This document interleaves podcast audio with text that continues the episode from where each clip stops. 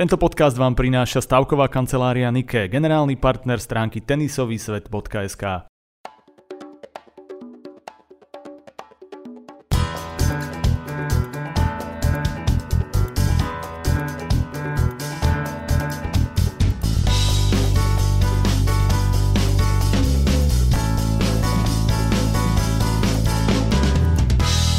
Už ste ani nedúfali, čo?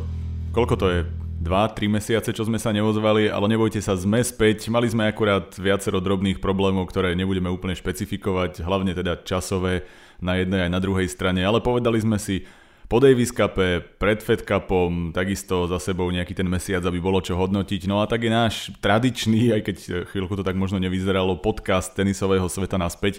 A keď už hovoríme tradičný, tak tradiční sú aj hostia a budú pokračovať. Moje meno je Marek Vaňov a zase vítam nášho obľúbeného, teraz neviem, či odborného hostia alebo zabávača, nazvime to pokojne jedno s druhým, Martina Petra. Martin, čau. Čau Marek, čau a vítam všetkých fanúšikov po zimnej príprave. Sa vraciame.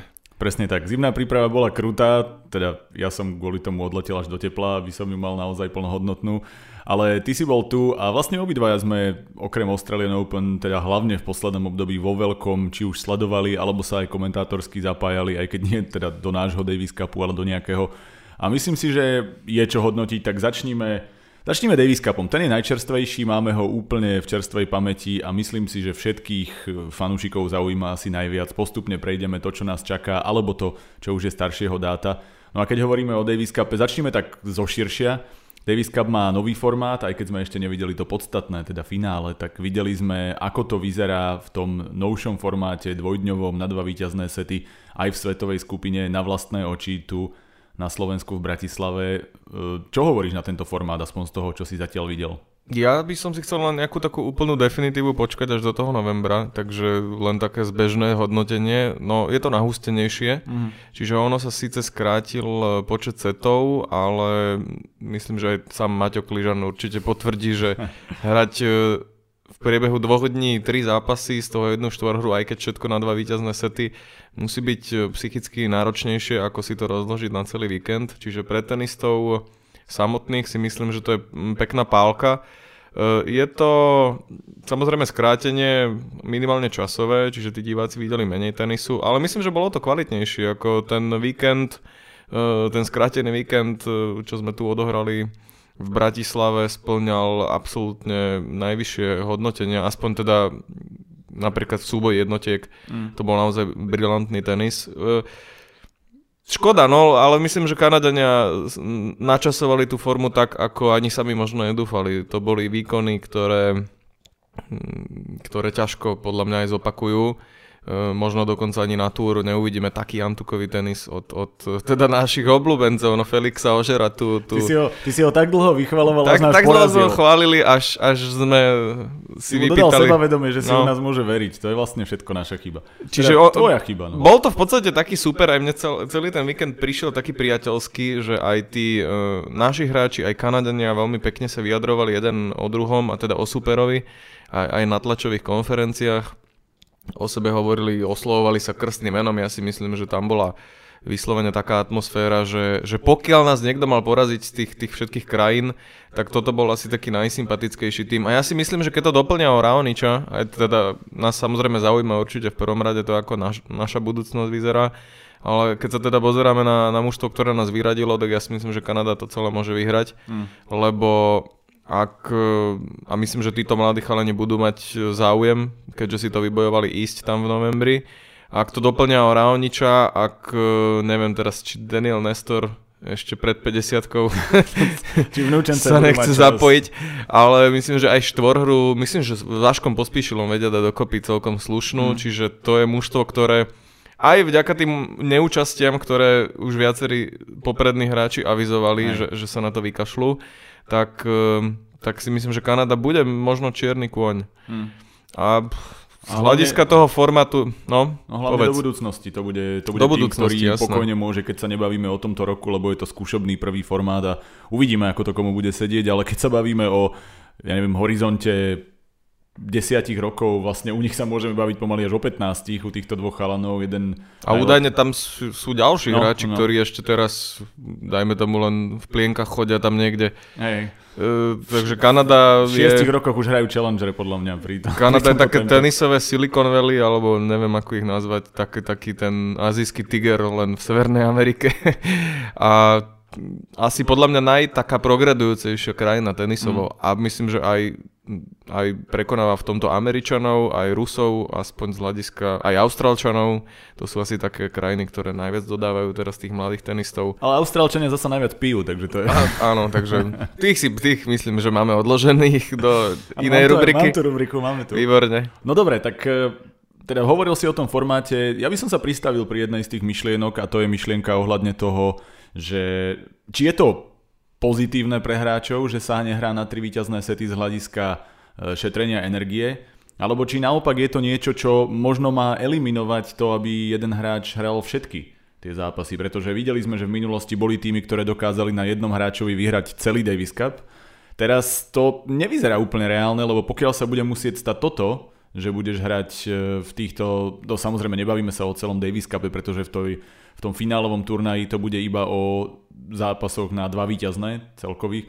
Ale túto sa bavíme o tom, že niektorí z tých hráčov, pokiaľ budú sa chcieť dostať cez túto kvalifikáciu do finále, teda do toho na ten finálový turnaj, tak majú poriadne ťažkú úlohu. Áno, zvládol to Shapovalov, ale myslím si, že to bolo hlavne kvôli tomu, že to bolo proti Martinovi, ktorý hral to isté a jednoducho má o desať rokov menej a tých síl menej. Nie je to niečo, čo môže naopak tak trošku zamiešať a možno aj pozitívne ten Davis Cup a tie zápasy, pretože hráči budú musieť nasadzovať viac tenistov a špekulovať práve s týmto? No vo finálovom turnaji, v tom záverečnom, tam je to myslím rozložené na nejakých šesť dní, ktoré by mal odohrať teda ten víťazný národ. A tam určite bude rozhodovať aj to, aká je tá šírka kádra. Myslím, že to nevyhrá krajina, ktorá má jedného kvalitného singlistu, tak ako sa to, dajme tomu, svojho času podarilo Srbom, že Djokoviča dali aj do štvorhry, urobil tri body, čo bolo reálne a za ten víkend to bolo aj v sílách toho hráča odohrať piatok, sobotu, nedelu. Tak teraz si myslím, že hlavne... Keď sa bude hrať tým systémom, že skupinová fáza, potom ešte štvrťfinále, semifinále, finále, to keď si spočítaš všetky tie zápasy, to je naozaj pomaly až Grand Slamová nálož a neviem, že kto schopný bude ešte v novembri tam investovať toľko energie. Čiže vyhrá to podľa mňa krajina, ktorá má dvoch, možno aj viac bude potrebovať singlových hráčov, aby, aby to, dajme tomu, v skupinách minimálne nejak prerotovala. Z tohto pohľadu taký Laver Cup, tam tiež vlastne musíš si vedieť rozložiť tie sily, aj keď uvidíme, ako to bude v praxi, možno sa vráťme naspäť k tomu, čo sme videli, teda skôr o tom, ako ti tieto zápasy pripadali. Hovorili sme teda o tom, že možno väčšia únava, naopak, že je to oveľa väčšia nálož, alebo teda je to viac stlačené, ale vyzerá, že na dva víťazné sety aj tých prekvapení bude o niečo viac. Môžeme no, určite, tak nenápadne skočiť do toho, že Filip Horanský ako hral, ale ten samozrejme nie je ten príklad, keď sa to podarilo. Ešte bližšie k prekvapeniam bol taký Laxonen, ktorý v podstate obidvoch top Rusov trápil a mal v podstate obidva tie zápasy skoro vyhraté. Takisto sme videli Maďarov, ktorí prišli s tým, mm. že nemajú šancu a obidvaja tí, svoj, tí singlisti skoro porazili Cole Schreibera a, a možno ho aj mali poraziť. Čiže bavíme sa o tom, že stačí nechytiť úvod, obzvlášť Davis Cup, kde prídeš a tá príprava je komplikovanejšia. Nie je to, že si celý čas na nejakom povrchu, ale pokojne odskočíš, tak ako teraz napríklad Kanadiania na Antuku, lebo im to tak pripravíme. Čiže tieto kvalifikačné zápasy, kde to je jeden zápas zrazu na dva sety, možno bude... Možno menej tých zápasov v jednotlivých krajinách, ale vyzerá, že budú o to zaujímavejšie. No tie kvalifikačné, tých bolo myslím dostatočne veľa na to, aby si tam ľudia našli aj, aj, aj za televíznymi obrazovkami ten svoj nejaký súboj, ktorý mohol byť zaujímavý.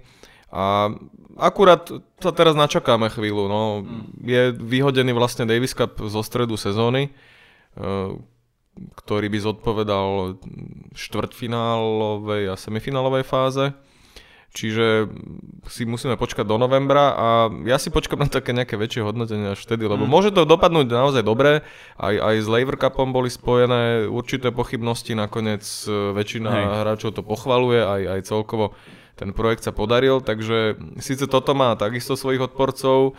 Ja by som asi vytiahol napríklad Zvereva, ktorému chýba najmä to, to domáce, vonkajšie prostredie, takéto využívanie. On povedal už rovno, že nepôjde, neexistuje žiadny spôsob, áno, napriek to, tomu, že to vybojoval. Je to v podstate neutrálna pôda, takže tam asi tá atmosféra bude možno naklonená k Španielom, ale to je tak všetko. Mm. neviem si predstaviť, že by, á, tak možno áno, niektoré také bližšie krajiny, že, že tam nahrnú pár tisícok, pár stoviek divákov. No, ja si myslím, že ten projekt je dobrý pre príjmy, to znamená, že keď máš celý týždeň, kde máš garantované, že ľudia prídu jednak za svoju krajinu, jednak pozrieť si hráčov, takže máš isté, že máš týždeň plnú halu, každý deň toľko zápasov, v princípe je to úspech z tohto pohľadu, áno, je to dobré aj pre krajiny, lebo dostávajú prize money oveľa väčšie, čo nebývalo, ale z celkového hľadiska sa naozaj trošku stráca tá taká tá typická Davis Cupová atmosféra. Hlavná otázka je to, čo si hovoril ty, porovnanie s Laver Cupom, že ako to môžeme reálne porovnávať, lebo kým Laver Cup, napriek tomu, že nie je oficiálna súťaž, garantuje najlepších hráčov sveta. V podstate vždy tam bol Federer, raz bol s ním Djokovic, raz Nadal, okrem toho ďalšia absolútna špička na jednej, na druhej strane.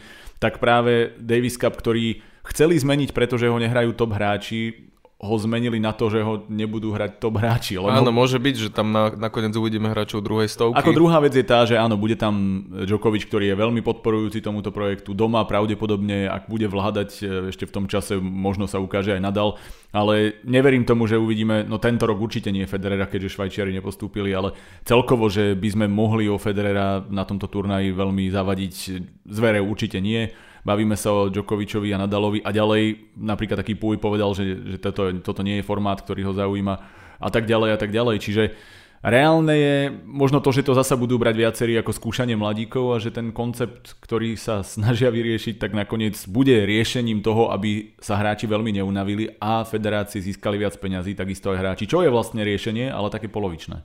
No uvidíme tam určite hlavne väčší, takú, väčší vzorkovník hráčov, čiže určite tam budú aj slabé zápasy, ale myslím, že nájdeme si tam aj, aj také naozaj fajné šlágre a myslím, že od semifinále to už, to už bude sto percent mm. kvality, lebo tam si myslím, že už sa prepracujú mužstva, ktoré tam, alebo teda krajiny, ktoré tam donesú dobrú zostavu.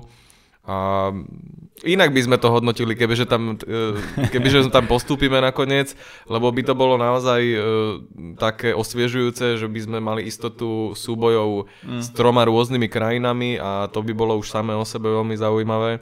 Takže takto len z diaľky mm. sa nám to hodnotí trochu inak. Ale... No dobre, tak poďme teda k tomuto zápasu. Hodnotenie si necháme to reálne až na november.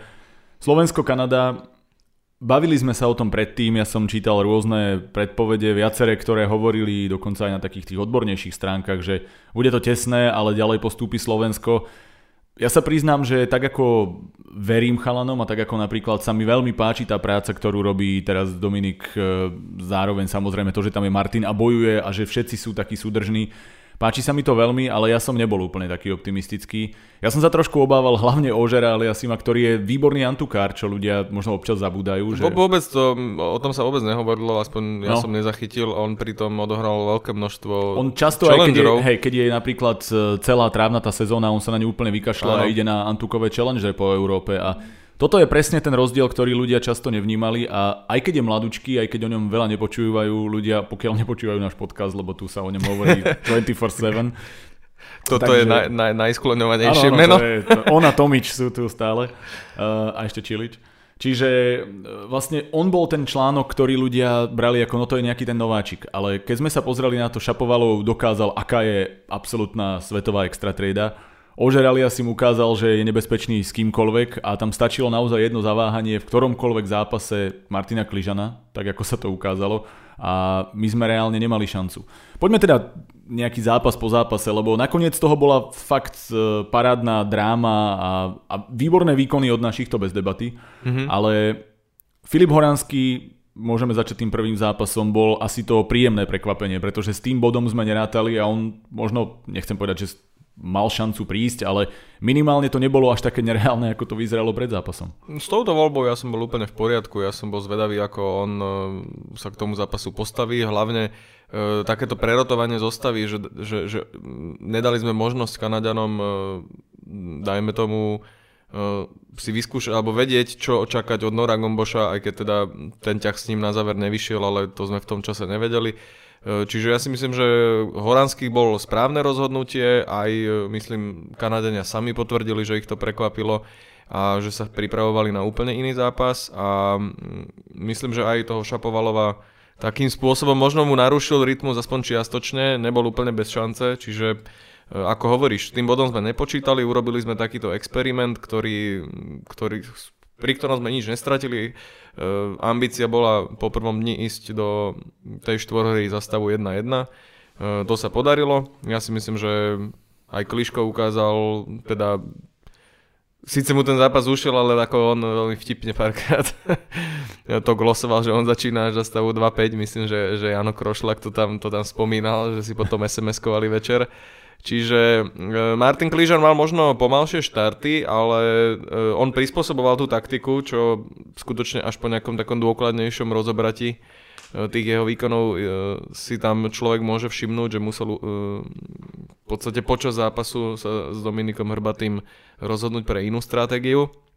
Ja som, ak teda sa bavíme už celkovo Môže, o tom môžeme víkende... Môžeme ísť ďalej, lebo Martina, Martina vlastne s, s Augerom Aliassimom ja, si zhodnotil c- tým, že začína... Áno, ako zaprieť. Celý ten prvý deň, ja by som označil za taký očaka- áno, za očakávaný, dobrý. Za dobre zvolená taktika aj z pohľadu kapitána a výkony také, ktoré, s ktorými sme mohli byť spokojní. Myslím, že, mm. že aj Filip, aj, aj, aj Kliža, teda keď získali bod, tak mohli byť spokojní.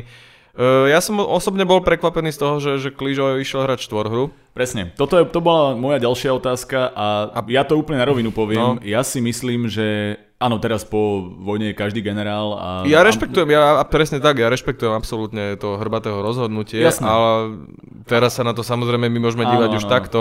Ale, ale treba asi naozaj zhodnotiť to tak, že keď už raz je nominovaný uh, Igor Zelenaj ako deblový špecialista a keď raz vieš, že v ten jeden deň uh, musí odohrať uh, tvoja jednotka dva zápasy za sebou, tak asi to bolo na zváženie, ale takto sa rozhodli.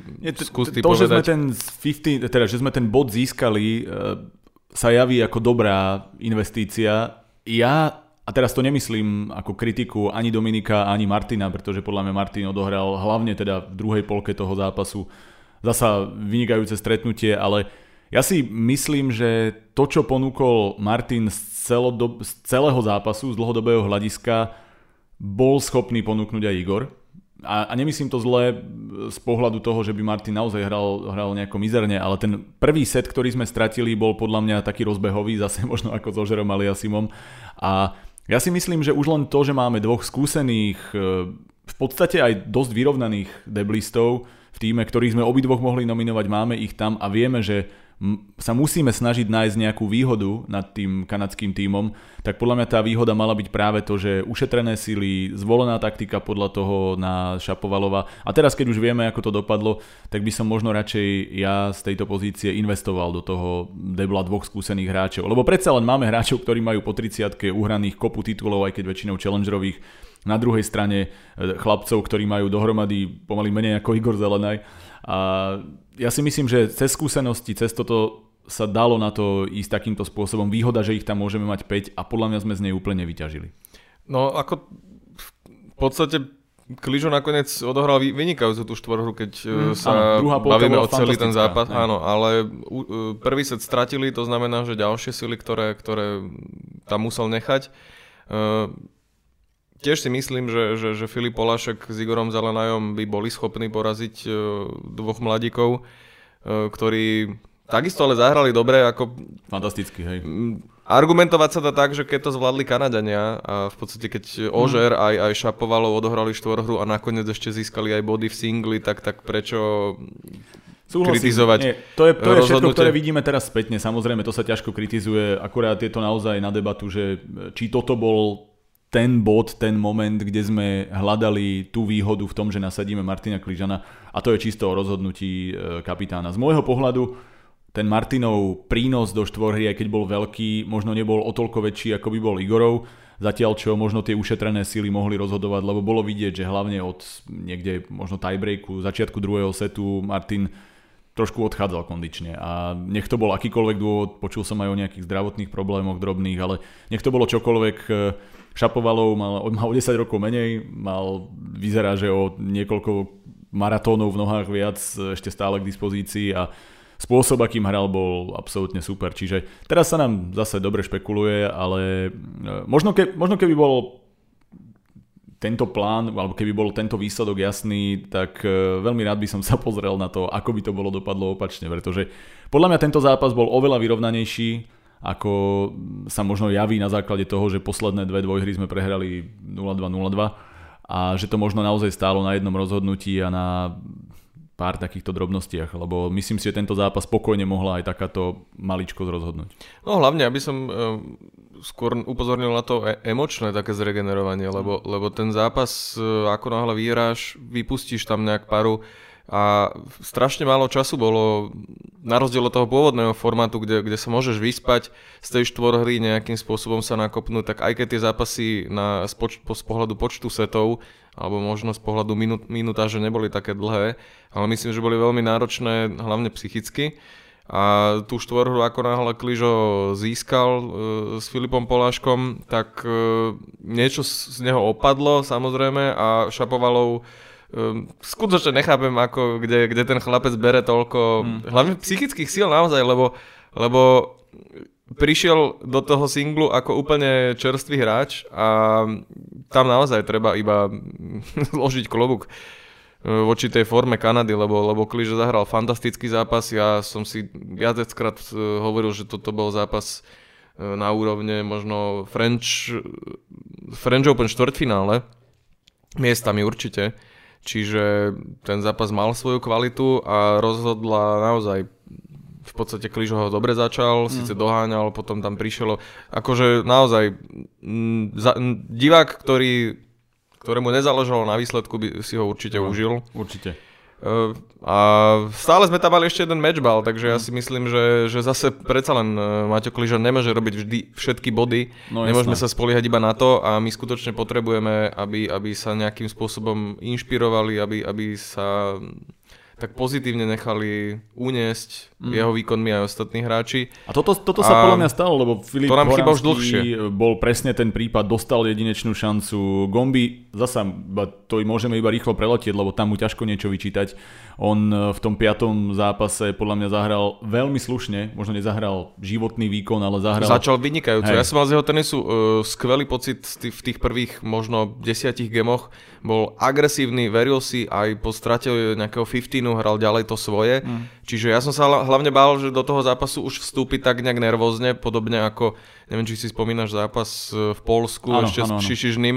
Tam bolo od začiatku vidno, že, že na ňom leží taká, taká váha tej zodpovednosti a, a od začiatku bol nervózny. Tu nás začal úplne inak mm.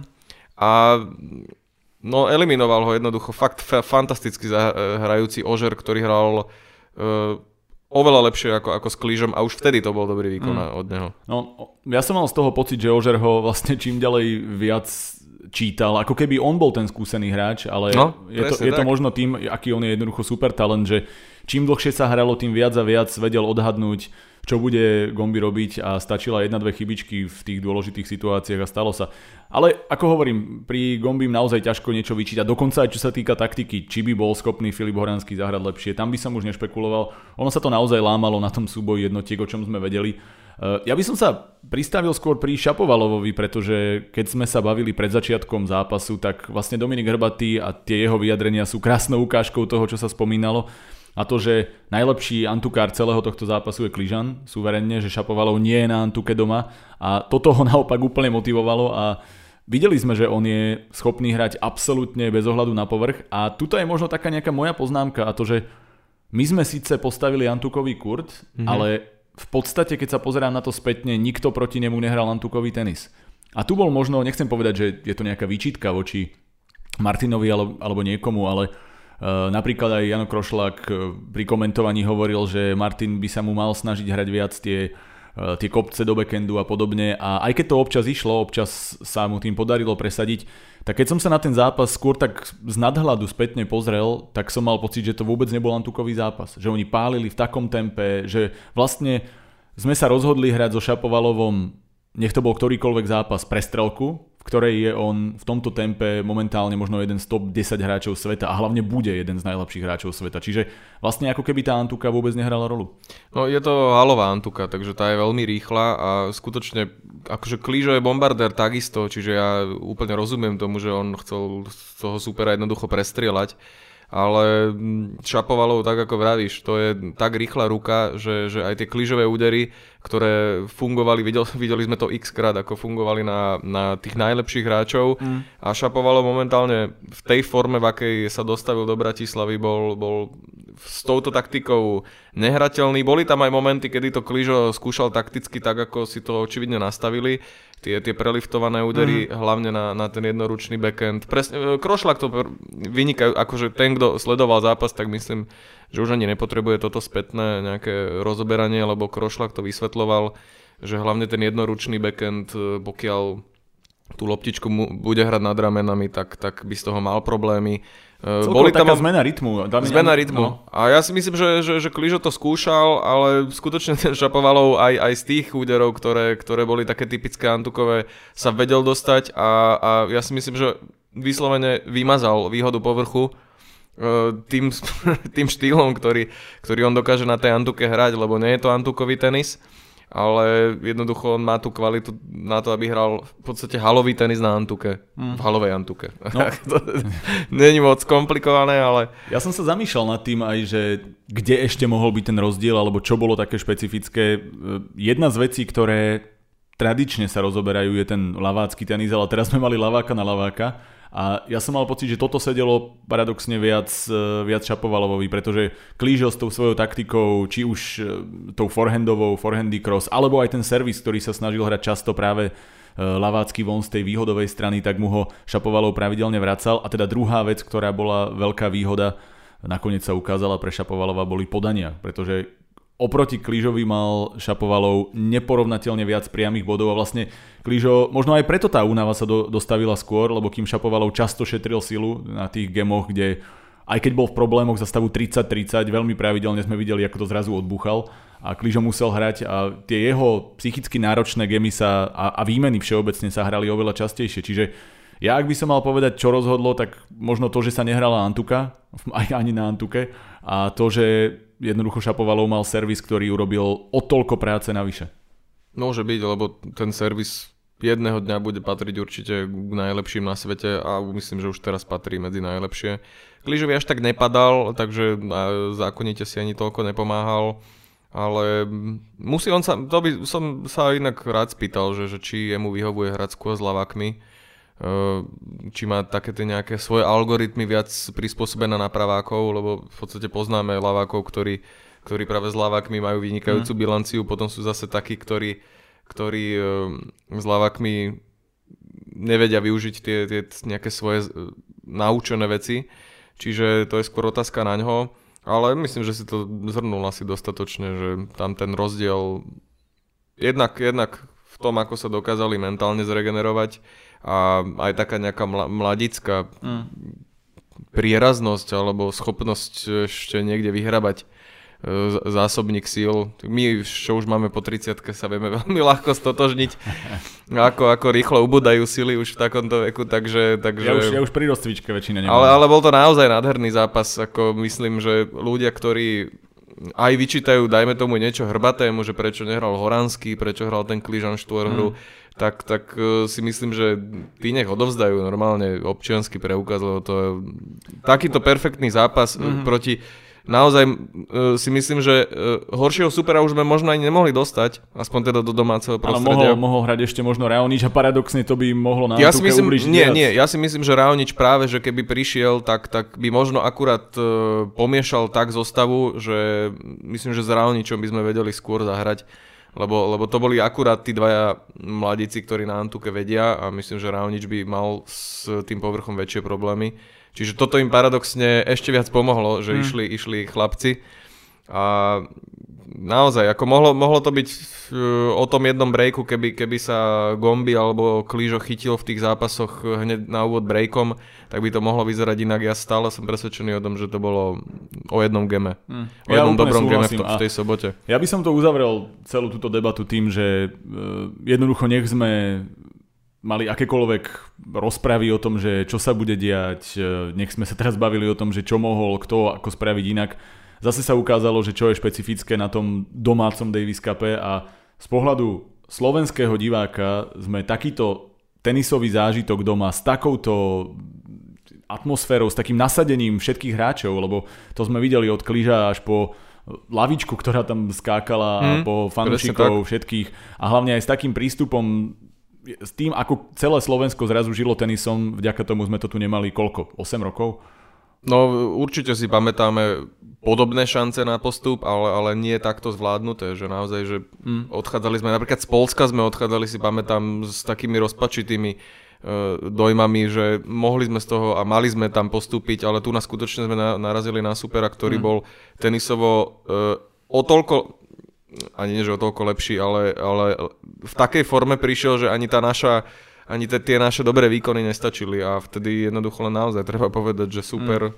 Mm. Pogratulovať a ísť pogratulovať. Ďalej. A ja im budem držať palce, lebo bude to pekné, keď tam dosiahnu mm. Kanadiania niečo, niečo veľké, a my si povieme, že týchto sme trápili my do poslednej loptičky.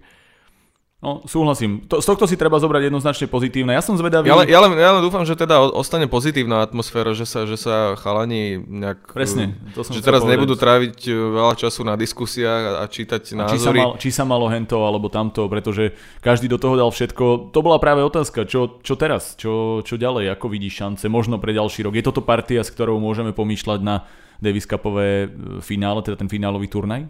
Tak, tak ako ty si povedal, že tá atmosféra už odkedy prišiel do domino, tak je oveľa lepšia, aj keď teda nevyšiel nám aj zápas s Bosnou a ani teraz s Kanadou, ale myslím, že tí chalani fakt teraz hrajú úplne inak, aj, aj tie vyjadrenia od kohokoľvek v podstate, už len same, same pozitíva, to ako sa Matej Kližan zmenila a je z neho líder, to rozprával tuším Filip Polášek, takže sú tam same takéto momenty, ktoré, ktoré naznačujú, že by to mohlo fungovať ďalej, a len ja dúfam, že budú chalani zdraví, že, že sa zídeme vždycky v plnej forme. No, ono to načasovanie formy je vždycky dôležité, my sa tu môžeme počas sezóny tešiť z toho, ako majú chalani super formu, ako v jeden moment hral tuším Jojo Kovalík minulý rok spolu s Lackom semifinále, semifinále áno, ale, ale potom príde ten asociačný termín a dajme tomu ti chýbajú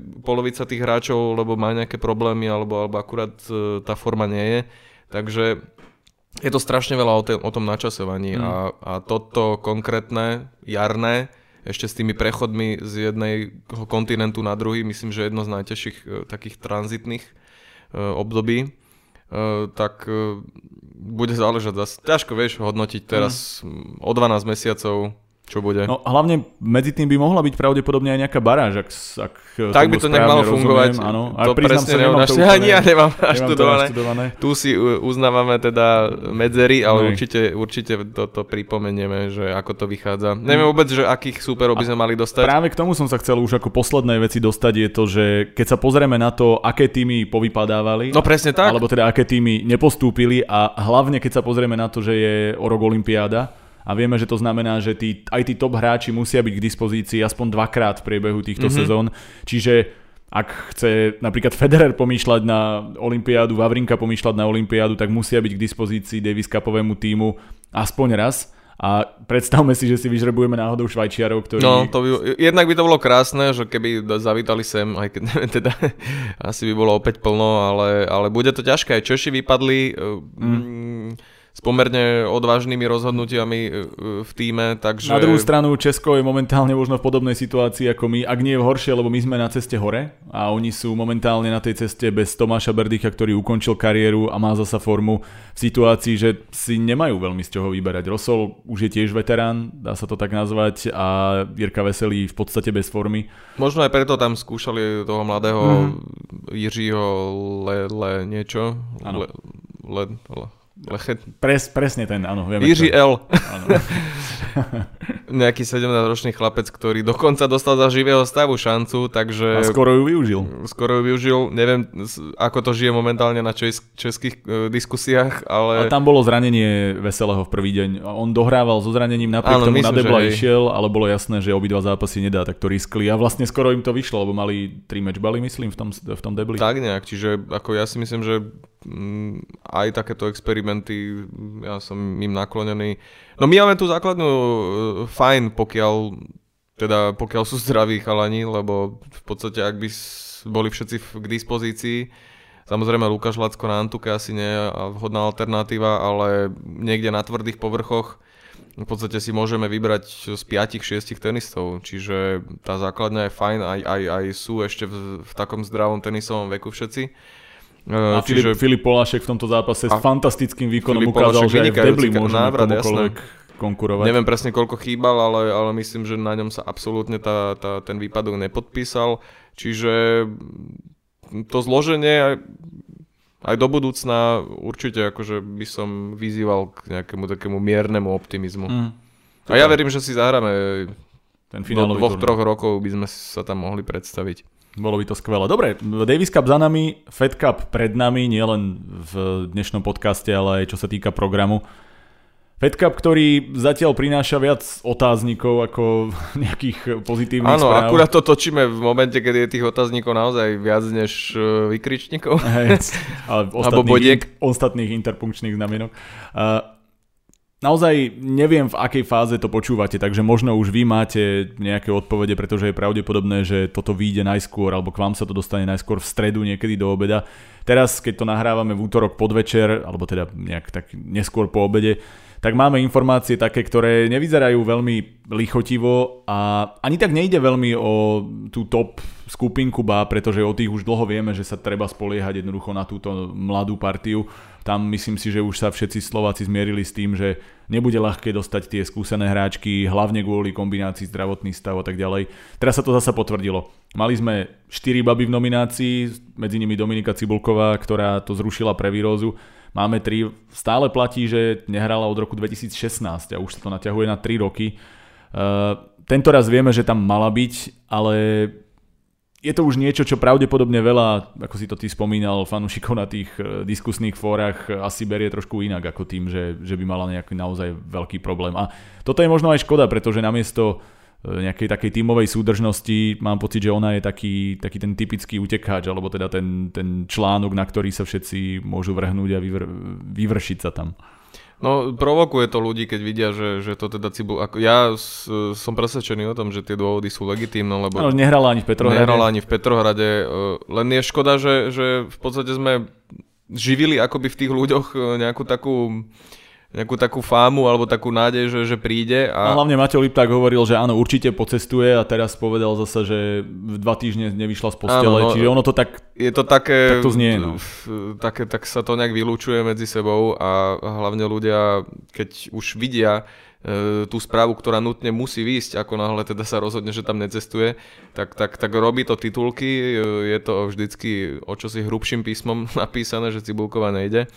A, a tých ľudí to provokuje, potom sa to verím tomu, že sa to určite dostáva aj do tímu a že tá atmosféra je zvláštna, ale ako Cibulková je jedna vec, druhá vec je, že e, tá možnosť momentálne, veď sme to riešili v podstate už druhý deň, tá možnosť je momentálne zobrať päť hráčov, päť hráčiek e, do nominácie a, a slovenský tím letel do Rigy v trojici zatiaľ. Teda ako hovoril Marek, tak nevieme, že ako sa to ešte vyvrbí, možno doplníme, možno nedoplníme, ale ja nechápem, neviem, moc tomu nerozumiem, akým spôsobom teda sa tam komunikuje, ale odcestovali tri a rieši sa to teraz na diaľku. Viem, že k dispozícii, alebo teda, že tá komunikácia je otvorená so Chantal Škamlovou a a Terezou Mihalikovou. Mm-hmm. Tie však štartujú v Trnave, ktoré babi asi samé nevedia, že či majú počítať alebo nepočítať s tou nomináciou. A e, takúto absurditu som zatiaľ videl iba vo francúzskom týme, kde vlastne takmer sama Kristína Mladenovičová už... Hrala asi, skoro, skoro aj štvorhru hrala. Aj štvorhru hrala sama. Ale my, my tam tie baby máme na výber, sú, sú to mladé baby, čiže akože tá perspektíva aj nejaké také nasatie atmosféry, aj keď to znie ako klišé, ale myslím, že keď tam si, tak, tak asi pripravený trénuješ, tak ti to niečo dá. Zároveň sa hovorí, že a... oni sú super kolektív, lebo sú to myslím áno. všetko Košičanky, alebo teda áno, áno, majú... Čiže teda veľmi dobre sa poznajú určite. Čím viac by ich cestovalo, tým taká väčšia pohoda si myslím, že by tam, že by tam panovala. Či sa šetrí na letenkách, alebo, alebo čo tam ide, naozaj neviem, lebo... Je to, je to zvláštne celé to, to, že... Dobre, poďme si to, poďme si to rozobrať, pretože myslím si, že teraz bez ohľadu na to, či ide Dominika, alebo nejde Dominika, to jedno miesto bolo voľné už predtým, teraz ano. Sú zrazu dve a vlastne presne to sa ukázalo. Obzvlášť, ak vieš, že Dominika e, dva týždne nevyšla z postele. Minimálne a, ten plán B by ano, tam mal byť a malo to znamená, by to byť komunikované už týždeň. Aj keby mal byť aspoň plný tým, prečo nezobrať piatich? E, už len keď sme to videli v Davis Cupe, tak ak náhodou mali vymyslené to, že bude hrať Matej Kližan od začiatku a už len to, že nominovali Igora Zelenaja, znamenalo, že naznačujú, že aha, máme tu alternatívu, ktorá je pravdepodobná a dá sa trošičku zamiešať tým, čo očakávajú súperi. A hlavne tým aj znesieš supera, presne, ako tam presne. Sa tam kopec ne, nevidím v tom jedinu, jediné negatívum, jedine, jediné to, že naozaj treba zaplatiť teda ešte jedno ubytovanie a letenku no. človeku navyše. A vlastne dostávame sa teda k tomu, že už aj tak bez ohľadu na to, či by bola Dominika zdravá alebo nie, mohla ísť o, o jednu osobu, o jednu hráčku navyše. Navyše s vedomím o zranení, alebo teda o problémoch zdravotných Dominiky Cibulkovej, to dáva ďalší veľký otáznik prečo. Hlavne keď si zoberieme, pozrieme sa na ten tím, tak momentálne tam je úplne jasná jednotka. Viki Kužmová, je tam, sú tam ďalšie dve mladé baby, Šmídlová, Čepelová, ktoré tam jednoznačne patria, ale všetko sú to čisté singlistky, alebo teda výrazné singlistky. Zatiaľ čo áno, Kužmová je jediná, kto hráva debla pravidelne a vie hrať debla, ako teraz ukázala výborne na turnaji. Čiže tam určite pochvala a, a pochopiteľná voľba aj do singla, aj do debla. Ale máme tri takéto baby. Máme Cibulkovú, ktorá je minimálne neistá zdravotným stavom. A ak už neberieme singlistku, tak prečo nezobrať napríklad tú Chantal Škamlovú automaticky? Je to baba, ktorá je vo veku, dobre, už nie je tom úplne najmladšom tenisovom, nie je to dvadsaťročný talent, ale je to baba, ktorá má stále veľa pred sebou, špecializuje sa na debla, je v ňom už okolo stovky sveta, čiže dobre, nie sú to zasa úplne že špičkové pozície, ale je to hráčka, ktorá je na tomto okruhu skúsená, už by sa to dalo nazvať, že dosť skúsená. A keď sa pozeráme na náš tím, tak my tam naozaj nemáme deblistky. Bez ohľadu na to, aká je Dominika Cibulková skúsená a dobrá hráčka, ona nikdy nebola hviezdna deblistka. A môžeme ísť ešte ďalej a to pozrieť sa na štatistiku, pretože my máme dlhodobo problém s deblom a zobrať už len deblistku, keď už aj iba do tímu, aj, aj možno do nejakých tých nacvičovaných situácií, už len to, že sa to dá riešiť a potenciálne do zápasu by dávalo absolútny zmysel, lebo my sme nevyhrali živú štvorhru v Davis Cupe, pardon, vo Fed Cupe od roku dvetisícdesať, teda deväť rokov sme nevyhrali živú dvojhru, pardon, štvorhru a to už, sú, to už je šialená história. Naposledy to bolo proti Srbsku, teda v Srbsku v dvetisícdesať, keď to bola ešte Hantuchová s Rybárikovou. Odvtedy, okrem teda tých mŕtvych zápasov alebo tých nepodstatných, sme prehrali štyrikrát, keď bolo dva dva a išli sme do posledného zápasu. Sme prehrali štyrikrát štvorhru za sebou. S, so Srbskom rok na to, Rybárikova s Hantuchovou, ten pamätný zápas, keď sme mali toľko šancí ukončiť to a, a prehrali sme to. S Ruskom dvetisíctrinásť, kde Cibulková s Hantuchovou po tom, čo sme viedli dva nula, prehrali v tej rozhodujúcej. V dvetisícšestnásť s Austráliou, tam to bola Čepelová s Hantuchovou a naposledy aj minulý rok s Bieloruskom, kde to bola Kužmová so Šmídlovou. Teda všetko to boli singlistky alebo Daniela, ktorá bola univerzálka skúsená, tá už nehrá a deblistka jednoducho neexistuje. A keď jednu máme, Chantal Škamlovú, tak ju ani len s voľným miestom nezoberieme do zostavy.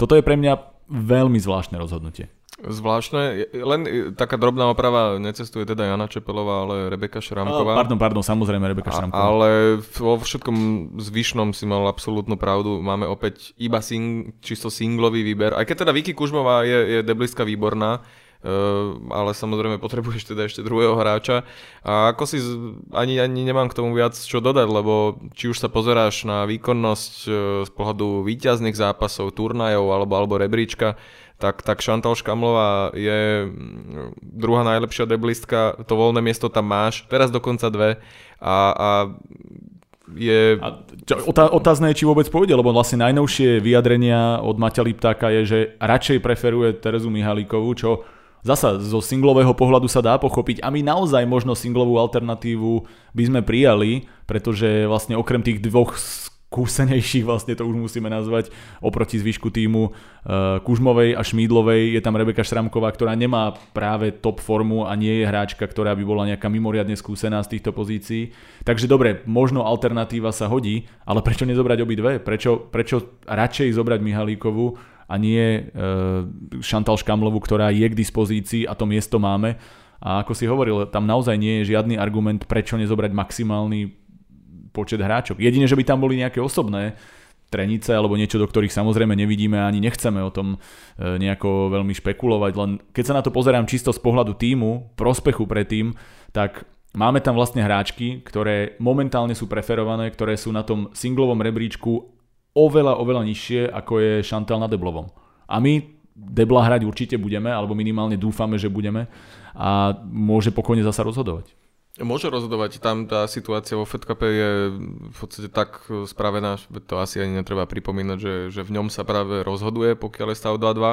Ten stav pokojne môže byť a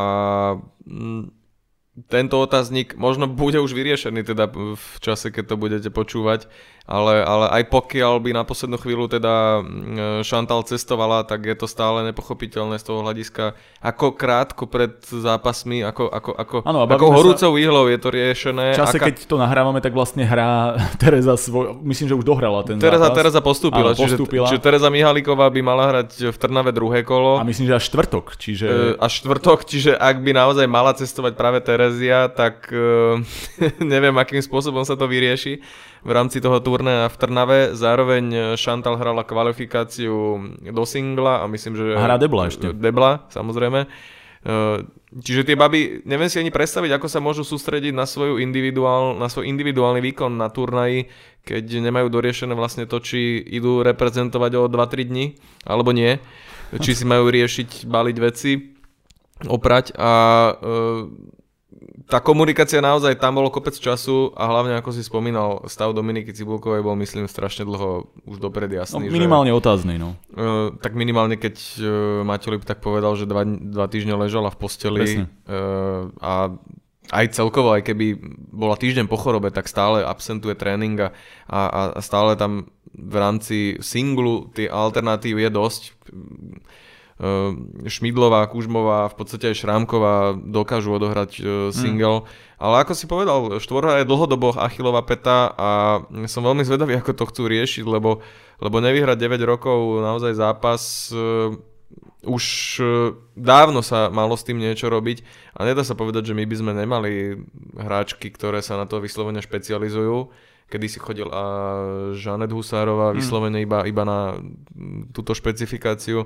Čiže to piate miesto je, myslím, presne pre takéto situácie robené, alebo to sa pridalo. Áno, to je veľmi, veľmi a... dobré rozhodnutie, práve preto nemusíš robiť ten kompromis a my sme ho napriek tomu dobrovoľne spravili. No, takže uvidíme, ako, veľmi, veľmi som zvedavý, ako to nakoniec dopadne. Verím, že dajú kompetentní hlavy dohromady a že Že, že tam nepôjdeme skutočne hrať v trojici, lebo, mm. lebo to momentálne naozaj hrozí. No. Keďže, keďže všetky ostatné hráčky momentálne sú v, v, Trnave. v Trnave. Tam vlastne proti sebe hrá, myslím, aj Kika Kučová a Miška Hončová. Takže no ďalšie... je to situácia naozaj šialená. A ako, ako hovoríme, ako ja si myslím, že, že ako sa majú tie baby potom sústrediť na, na svoj turnaj, keď e, sú otvorené, lebo však bolo uvedené, aspoň teda oficiálna tlačová správa tvrdí, že, že tá komunikácia prebehla.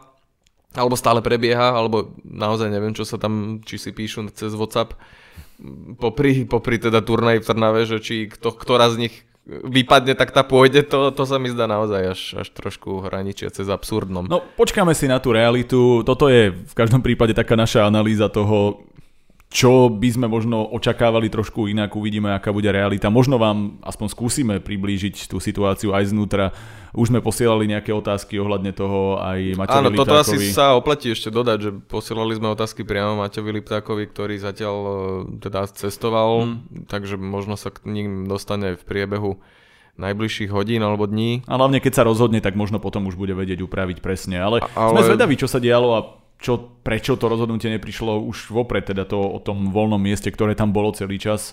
Budeme vás skúšať informovať. Lebo ja si myslím, že toto je vyslovene zodpovednosť naozaj aj vysvetliť e, tie taktické zámer, ten taktický zámer, že o čo tam vlastne ide, lebo pokiaľ naozaj bude nejaké reálne a logické e, zargumentovanie alebo odôvodnenie, tak, tak ho zoberieme samozrejme.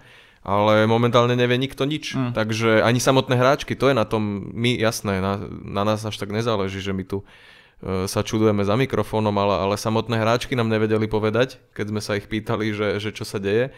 A, a to si myslím, že to je asi také mm. najviac e, až už možno trochu alarmujúce. Dobre, zabudnime na to, čo bolo, pozrime sa na to, čo bude. Hráme s Lotyšskom v Lotyšsku, ťažký zápas, ťažká atmosféra, navyše Lotyšky v plnej zostave, so Sevastovovou, aj so Ostapenkovou, jedna Grand Slamová šampiónka, druhá aktuálne svetová, myslím dvanástka. A bavíme sa teda o súperovi, ktorý patrí medzi absolútne najťažších. Rozhodne v tejto skupine možno aj najťažší, akého sme mohli dostať. Aké vidíš naše šance? Áno, sú to top hráčky. Na druhej strane Ostapenková má dosť mizernú formu. Je tam šanca to využiť?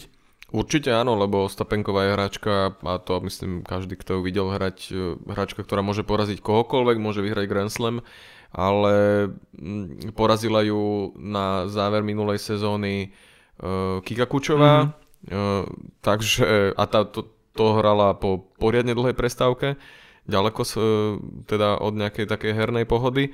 Čiže je to hráčka, ktorá kedykoľvek môže vybuchnúť, môže prehrať oba singlové zápasy. Samozrejme Sevastovová oveľa skúsenejšia, na ňu sa asi budú spoliehať v prvom rade.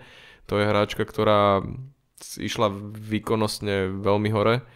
Po, po konci kariéry išla hore. Áno, mala koniec kariéry medzi tým a, a momentálne atakuje svetovú desiatku, čiže s ňou ťažko budeme získavať body. Určite by som to teda mieril hlavne na, na Ostapenkovú, alebo teda na ňu vymýšľal nejakú, nejakú zaujímavú taktiku a no stále nám tam ostáva ten tretí bod, ktorý pokojne, pokiaľ sa nám teda podarí prekvapiť, môže, môže byť rozhodujúci a opäť to bude tá štvorhra. Bavíme sa zase o debli. Možno čiže... sa to celé vráti na začiatok k tej pôvodnej debate. No, verme tomu, že v tom pozitívnom. Lebo myslím, že pokiaľ bude dva dva, tak to bude naozaj úspech pre, pre naše farby a e, potom pôjdeme teda do zápasu, v ktorom takisto nebudeme favorit. Budeme to mať veľmi ťažké, ale ja verím hlavne také nejakej mladíckej drzosti tomu, že... Že, že to dáme na Kanadu. Že to dáme na Kanadu, no. E, povrch asi ťažko tam nejak hodnotiť, všetko sú to univerzálky, v podstate Vicky Kužmová, takisto Sevastovová na oboch stranách, myslím, týmu sú hráčky, ktoré ťažko asi by aj ho označovali nejaký svoj preferovaný povrch. Zároveň je to zaujímavé, lebo keď sa pozeráme na to čisto z pohľadu úspechov v kariére jednej aj druhej Lotyšky, tak Ostapenková vyhrala Roland Garros, aj keď ona vyhrala juniorský Wimbledon, čiže, áno, áno, čiže vyhrať všade, ale vyhrala Roland Garros. Sevastovová je hráčka, ktorá hrá na Antuke, z môjho pohľadu stále svoj najlepší tenis. Napriek tomu si zvolili hard. Je to asi skôr kvôli časti sezóny. Asi skôr sezóny. Kvôli programu takom nejakom celkovom. Aby hráčky nerozlaďovali svojom. No a Ostapenková prichádza z Petrohradu, kde hrala tak nevyvážene, by som povedal. Čiže ale je rozohratá minimálne. Asi by bolo z ich strany, ani si neviem predstaviť, že kde by to tam postavili. No neviem, v každom prípade... Ostapenková je naozaj, myslím, že týmto môžeme uzavrieť asi ten, ten cieľ naši, našej pozornosti, aj keď napriek tomu, že ideme s menej skúseným tímom, máme dve hráčky, ktoré dokážu poraziť aj top tenistky. Kužmová, Šmídlová v minulosti klopala na tie najvyššie mety. Potom ja si myslím výpadok, hlavne ale... Vicky Kužmová naozaj, akože tá je schopná, si myslím, prekvapiť, mm-hmm. aj keď teda... Na posledný... A hlavne tá je agresivita môže aj na Sevastovovú platiť. Keď, keď jednoducho chytí dobrý deň, tak, tak môže pokojne urobiť jeden dva body a... Musíme ísť jednoducho bez rešpektu, tak ako, mm. ako myslím, že nám to naozaj, si spomínal Kanaďanov, tí nám ukázali, ako sa hrá mm. bez rešpektu, ako sa hrá sebavedomo, aj na ihrisku súpera, čiže to je asi tá cesta. No, Ostapenková vyhrala dva zápasy po sebe, naposledy na ú es Open ešte, čiže budeme dúfať, že formu si udrží. Jelena, držíme ti palce a my si asi dajme posledný tip pred prestávkou a to, ako to dopadne. Tento zápas. Ja prvý? Daj ty. Ja verím, že bude dva dva. Už len pre tú, pre tú zábavu, že chcem... Je dva dva a prehráme v štvorhre. dva dva a chcem si pozrieť, ako teda si zahráme rozhodujúcu štvorhru. Aj keď ja tam samozrejme budem veľmi fandiť tomu, aby sa nám to podarilo prelomiť, ale tých deväť rokov, čo sme tu avizovali, um, dlhá doba, no. Mm. Možno aj nejaká taká psychická deka trochu tam, ak, ak sú si dievčatá vedomé, uh, bude, ale verím, že ešte teda v tom piatom zápase budeme mať šancu. Dobre, ja budem... Ja väčšinou bývam optimista, ale v tomto prípade poviem, že tá kombinácia zranení a možno aj tej situácie, ktorá sa vytvorila, nám trošičku ublíži a že to bude tri jedna pred štvorhrou. Ťažko povedať, ako, mm-hmm. ako potom. Myslím si, že verím tomu, že Vicky Kužmová porazí Ostapenkovú, alebo je teda jednu z nich dvoch, tak by som to povedal. ale obávam sa, že ďalej. Ale kiež by, kiež by som sa mýlil, naozaj skôr toto mám také pocitové na základe toho, čo všetko sa rieši okolo toho Fed Cupu. Aj keď je možné, že dámy to, aspoň tie, ktoré sú už tam, vôbec necítia, keď by to tak bolo. A môžu to necítiť a môžu paradoxne byť, byť tak, tak nejak pozitívne nakopnuté, že ideme tam z pozície outsiderka, z outsidera a veľakrát takáto pozícia ťa tak nejak vyprovokuje k tomu, že tak ja teda ukážem všetkým, aký outsider. A hlavne ten povrch, ako ja si myslím, že ten povrch je vyslovene pre, pre nás výhodný, lebo, lebo Vicky Kužmová v hale, to je jedna tá, radosť. Tá si tam podľa mňa vyslovene najvyslovene. A, a Kaja Šmiglová, ak si dobre spomínam, Katovice dvetisíc, ano. Neviem koľko presne, vyhrala tam turnaj, takže... No, kiež by. Dobre, toľko teda tá prvá časť tímová, dáme si prestávku a pôjdeme na tú individuálnu. Tento podcast vám prináša stavková kancelária Nike, generálny partner stránky tenisový svet bodka es ká. Prináša vám ho aj tak určite bodka es ká, prvý neobjektívny športový portál. A takisto Promovie, váš kompletný mediálny servis. Klikajte na promovie bodka es ká.